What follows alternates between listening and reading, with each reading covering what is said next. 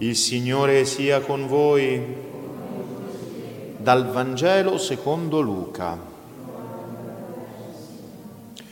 Un sabato Gesù entrò nella sinagoga e si mise a insegnare. C'era là un uomo che aveva la mano destra paralizzata. Gli scribi e i farisei lo osservavano per vedere se lo guariva in giorno di sabato, per trovare di che accusarlo. Ma Gesù conosceva i loro pensieri e disse all'uomo che aveva la mano paralizzata, alzati e mettiti qui in mezzo. Si alzò e si mise in mezzo. Poi Gesù disse loro, domando a voi, in giorno di sabato è lecito fare del bene o fare del male? salvare una vita o sopprimerla? E guardandoli tutto intorno disse all'uomo, tendi la tua mano. Egli lo fece e la sua mano fu guarita, ma essi, fuori di sé dalla collera, si misero a discutere tra loro su quello che avrebbero potuto fare a Gesù. Parola del Signore. Siano lodati Gesù e Maria. Cari fratelli e sorelle, la città di Corinto ai tempi apostolici era una delle grandissime metropoli del tempo antico, una città ricchissima, perché sorgeva su un istmo, cioè su uno stretto, eh, stretta, un stretto fazzoletto di terra che permetteva alle barche di tagliare un pezzo di mare Egeo e tutta una penisola, quindi si facevano pagare fior di quattrini per il passaggio delle barche da una parte all'altra di questo istmo. Era una città ricchissima e la comunità dei cristiani di Corinto rifletteva questa ricchezza, questa, questa potenza. Erano veramente, era la New York dei tempi antichi, la Londra dei tempi antichi.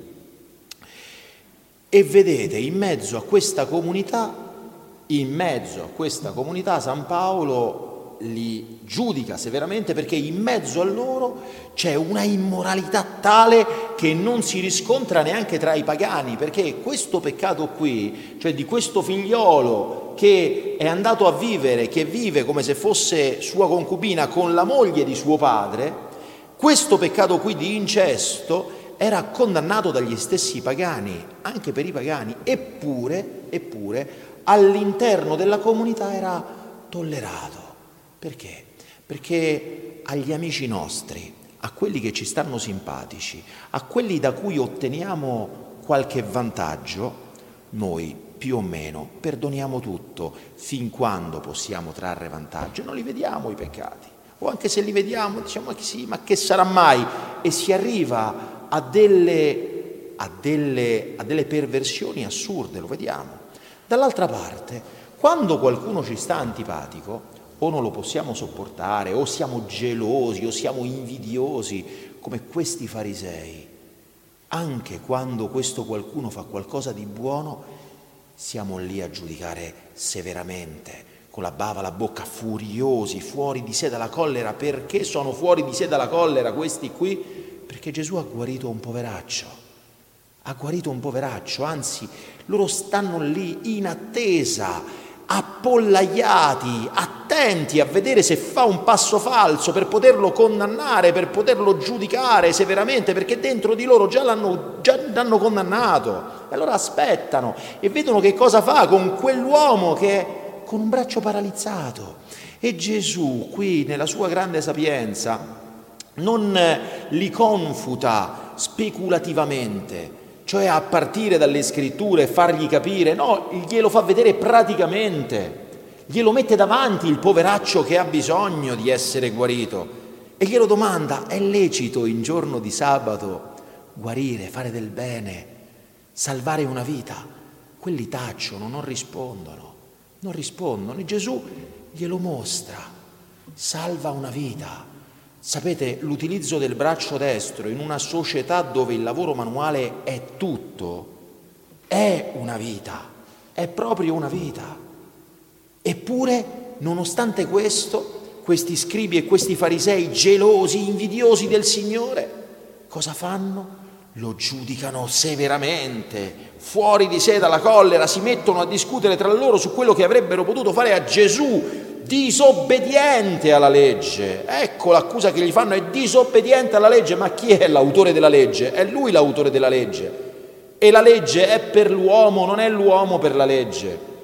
Tant'è che nella legge canonica, cioè la legge della Chiesa, il, la legge più importante di tutte, il canone, sapete, nel codice di diritto canonico ogni articolo non si chiama articolo, come nel codice civile o nel codice penale, ma si chiama canone. C'è il canone 1 e il canone 2, ci sono 1742 o 52 canoni. L'ultimo canone, le ultime parole di tutta la legge della Chiesa è si tenga comunque presente che nella Chiesa la legge suprema è la salvezza delle anime. È la salvezza delle anime. Tutte le altre leggi, norme che regolano la vita della Chiesa devono essere sottomesse alla salvezza delle anime, perché c'è una, salve- c'è una, c'è una legge suprema, che è la legge di Dio, la legge della salvezza dell'anima dinanzi a Dio, la legge dell'amore, della carità. E questo viene a dirci il Signore. Una legge che non siamo capaci di comprendere se siamo schiavi di quell'uomo vecchio e interiore che ci tirannizza con l'invidia, con la gelosia, col giudizio nei confronti del prossimo o con il mascherare il male del prossimo per il rispetto umano, per interesse personale. Tutte cose che ci rendono meschini meschini. E infatti il peccato ha proprio questo come forza, di renderci piccoli e miserabili, meschini, veramente meschini. Gesù ci viene a liberare da questo. È lecito fare del bene sempre, sempre, mentre invece non dobbiamo metterci a discutere sul male degli altri o sul presunto male degli altri fra di noi o dentro di noi, giudicando giudicando il prossimo in base al sentimento, alla simpatia, all'antipatia. Stiamo all'oggettività. Uno vive con la, con la moglie di suo, di, di suo padre, beh, è qualcosa evidentemente di malizioso e di sbagliato.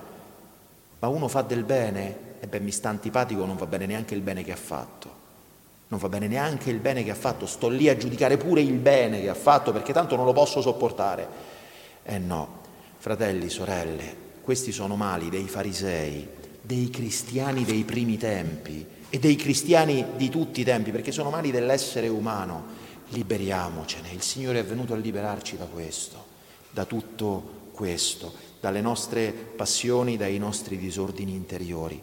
Se glielo permettiamo, se anziché guardare la pagliuzza che è negli occhi del nostro fratello, ci preoccupiamo di togliere il trave dal nostro occhio, quel trave che ci impedisce di giudicare rettamente del nostro prossimo, vuoi per l'invidia, per la gelosia, vuoi per l'interesse personale o per il rispetto umano, non siamo capaci di giudicare, non possiamo giudicare. E allora non giudichiamo, perché se non giudichiamo neanche verremo giudicati, o meglio, con la misura con cui giudichiamo, speriamo sempre benevolmente, beh con quella misura saremo giudicati, speriamo, benevolmente e con infinita misericordia. Siano lodati Gesù e Maria.